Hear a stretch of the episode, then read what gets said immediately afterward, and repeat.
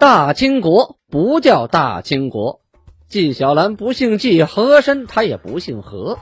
孝庄绝对不能称呼自己是孝庄，叫声小主那是你信口开河。摆手绢的都是妓女，可不是格格。皇上一年只上三天的大朝，太监一辈子别想把圣旨摸。山呼万岁万岁万万岁，在清朝压根儿他就没有过。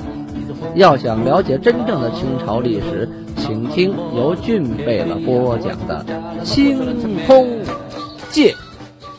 听众朋友们，大家好啊！上次讲到清太宗崇德六年农历的辛巳年，公元一六四一年，那这时候已经一六四二年了啊！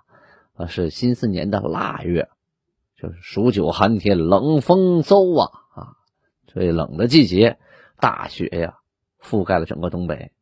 不光啊，这三座城里的明军日子不好过，城外的清军呢，日子也是举步维艰啊。粮储将尽，就是马吃的人，人吃的都没了。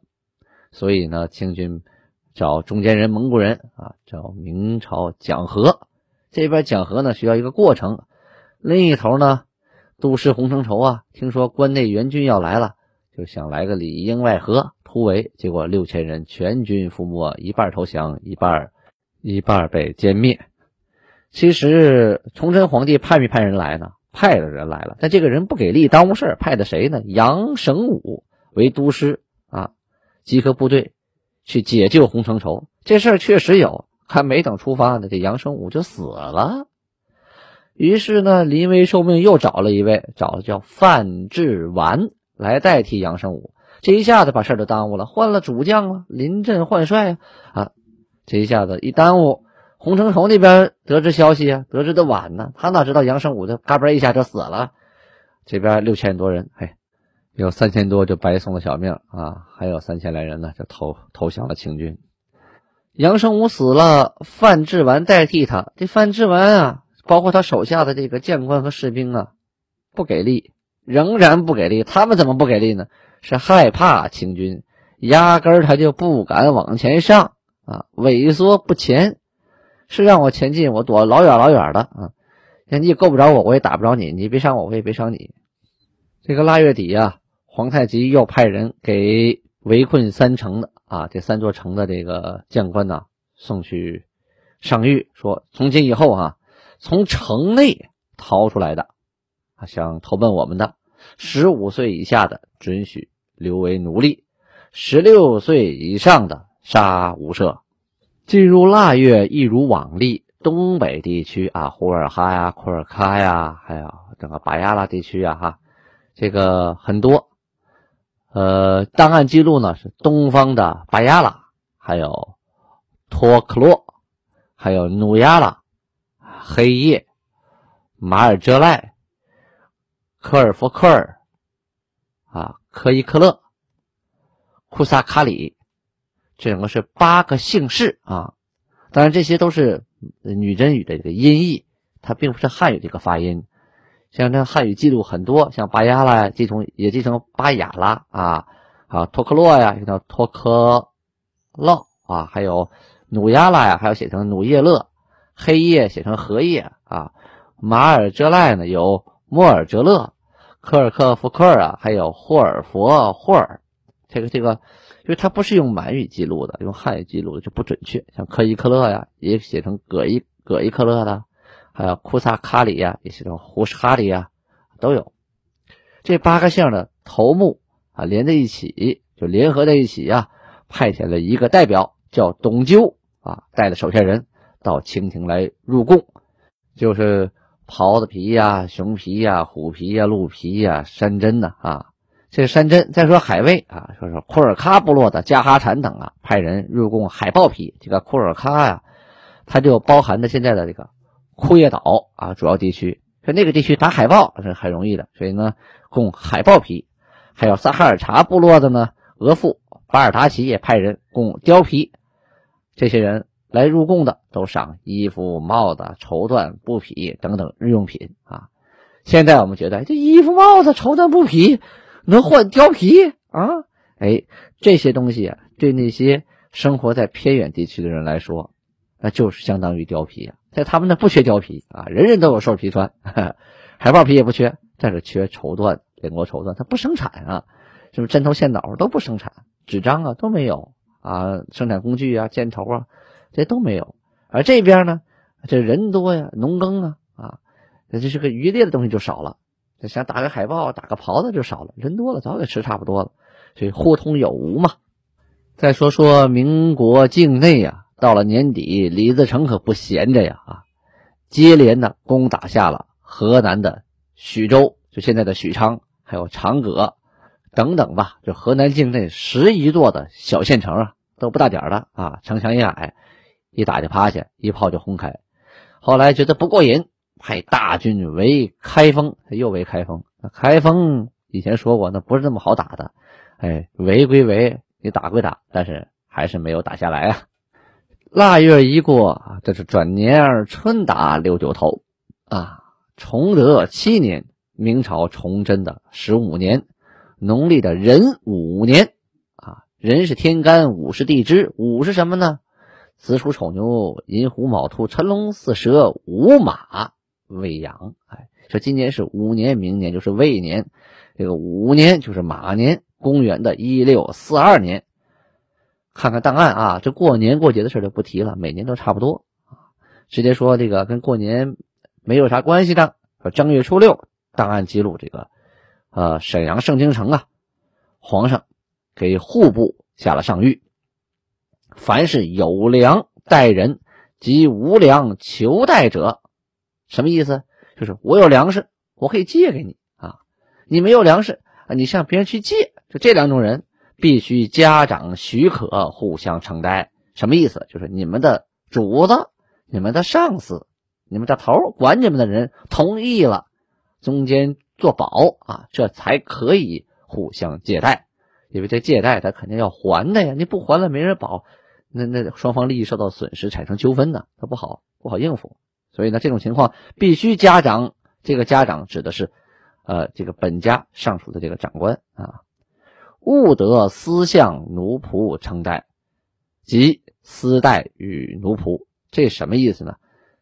呃，就是说你不可以呀，向你自己悄悄的向你下属的奴隶借钱啊。比如说你比他大一级，但你没粮食吃了，你跑他家借去了，他要怕你怕你怕你官大，他就欺负不过你啊，怕你欺负他，他他不好意思不借你，要怕你不还，那怎么办呢？这种情况下不允许，必须找你们更高的长官。他同意了啊，从从中作保这才可以，而且呢，你也不许随便的把你的粮食借给你的属下啊，借给你的奴仆也不行啊。你随便你设高利贷，你借一斤粮，明天还两斤，他还不出来呢，不饿死了吗？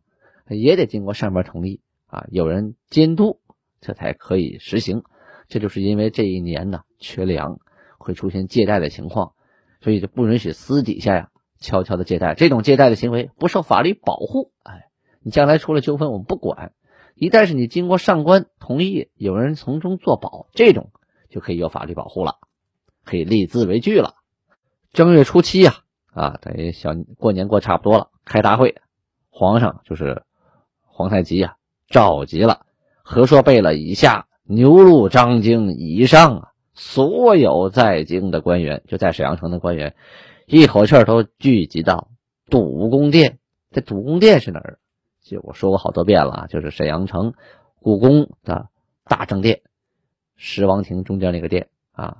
那里边呢，这个殿有特点，是八扇门，号称八面来风，就是一年四季啊，天热的时候，来哪边的风是东南东北西南西北东西南北啊，你就开哪边的门，哎，保证凉凉快快的，叫八面来风，它八面都有门。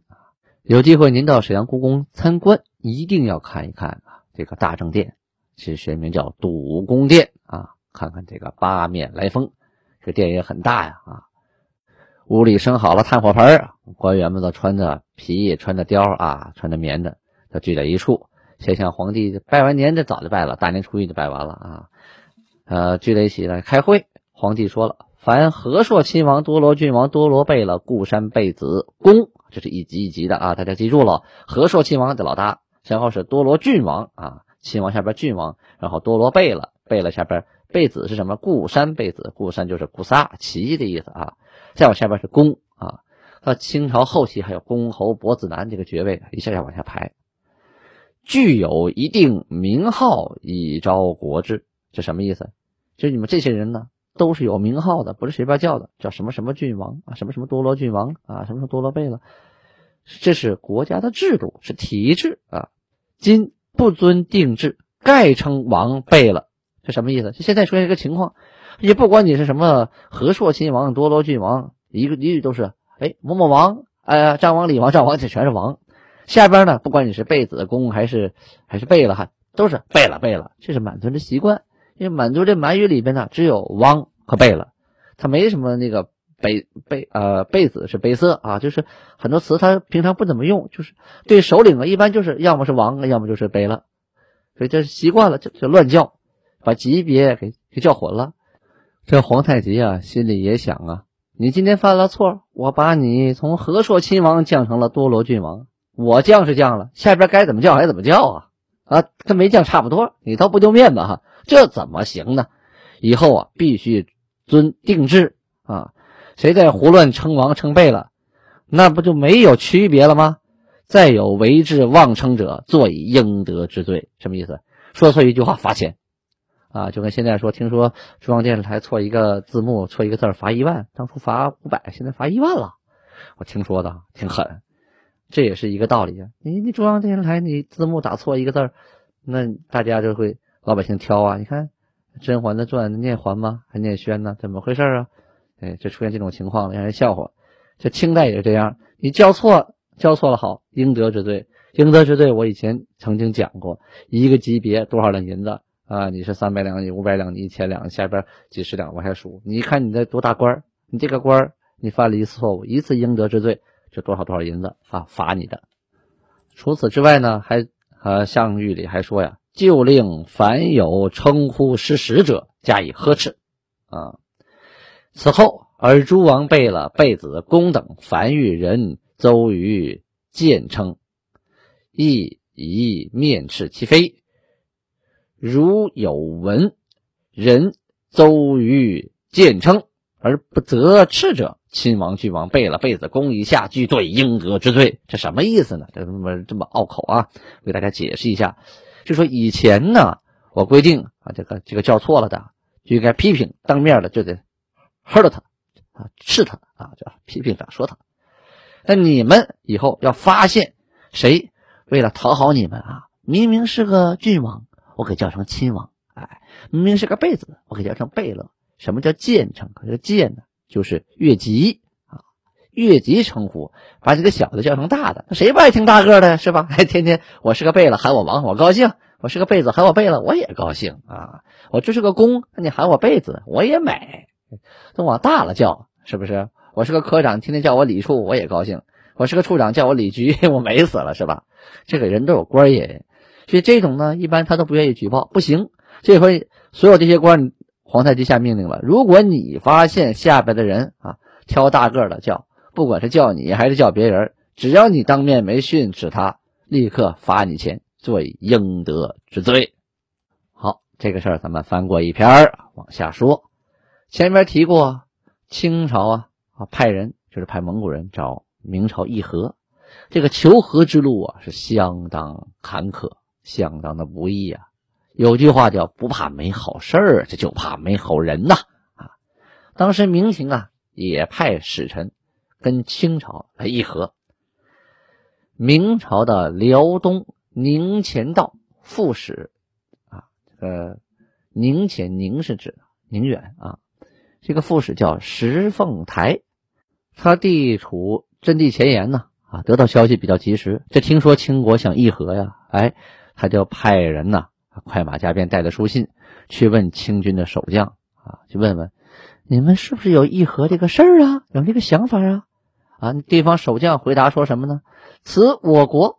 素质也，什么意思？我们我们清国代清国早一直就是想求和的呀，压根儿就没想打仗啊。这多少年以前，我们我们皇帝皇太极就一直一封国书一封国书的求和，你们你们不搭理呀，下也不往上送不往上送，逼着你们求和，你们不理我，这是啊，现在你们想起这事来了啊？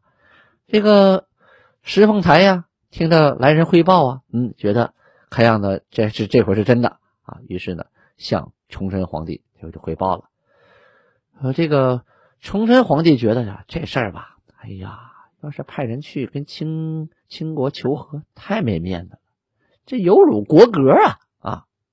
于是当时就把这个石凤台给关到大牢里去了就为了面子。其实呃，这崇祯皇帝啊，也是骑虎难下啊，他也不想打仗，他也打不起啊，内忧外患的，可是呢，又不想丢面子，这怎么办呢？于是呢。必定啊，作为一国之君啊，主动求和实在是太跌份了，就把这个石凤台呀先关到大牢里了，先表达表达我这个皇帝的意愿啊，我可不是那个举手投降之人啊。这个事儿呢啊，是发生在这个下大雪，刚刚下大雪的时候，这一眨眼了，就是来年正月了。这来年正月，大学士谢生啊，这是个大学士啊，他就跟这个。同朝为官这帮人就说了：“我立节矣呀，款边以剿寇，石凤台言粮食啊，是什么意思？就跟这些同朝为官那些大官们就就就聊啊，说我们现在实在是没有能力再打下去了。石凤台提出来的求和这套理论和这个方法呀，是好主意呀！啊，大臣们都。”啊，有的不敢表态，有的嗯嗯嗯暗自点头。与大臣们商量完以后啊啊，就嘱咐兵部尚书陈新甲，就说这个你跟皇帝说说吧啊，这个我们这几个城啊内外交困，兵源不足啊啊，我们也无法去解救他们，这个时候只能趁此时机呀求和了，这也是一个缓兵之计。不是我们真的就是永远要求和，我们得缓口气儿啊！崇祯皇帝啊，暗地里接见了兵部尚书陈新甲，听了陈新甲的汇报啊，就说呀：“成为且半载，一言不答，何见可成？可款则款，轻其便宜从事。”这什么意思啊？翻译过来就说：“哎呀，我们被围了半年多了。”也没跟清军有这个语言的沟通啊，我们怎么能趁此机会就是求和呢？哎，这个时候吧，反正能宽松一下，那就宽松一下吧。此事就全权交给爱卿处理，望你便宜行事，自己拿主意吧。啊，随机应变。后来呀，皇帝又把这个内阁大臣们呢都聚在一起，又问他们。这时候呢，大学士谢生正好在场啊。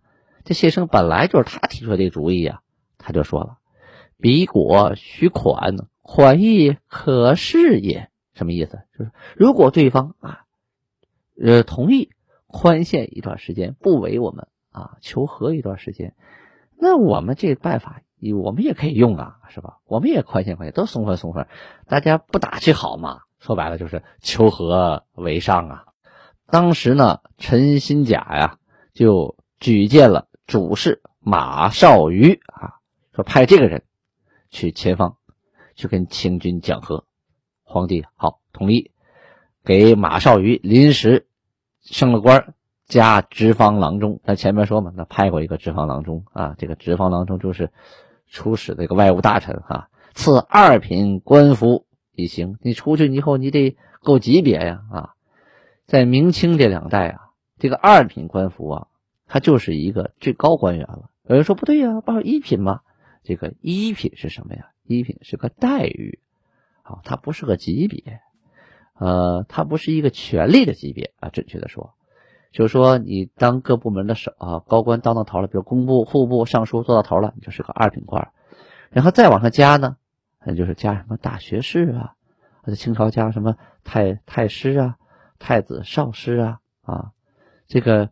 就是从一品呢，正一品呢，这两个品呢都是待遇，而在职位上和权力上再无增加，只是待遇上增加了。所以二品呢已经是各部门的最高长官了。但是有一条啊，派这个直方郎中马绍瑜去跟清朝讲和呀，是一个秘密的行为，绝对不可以让朝中其他的人知道，更不能让朝廷外的老百姓和官员们知道。那也知道还了得？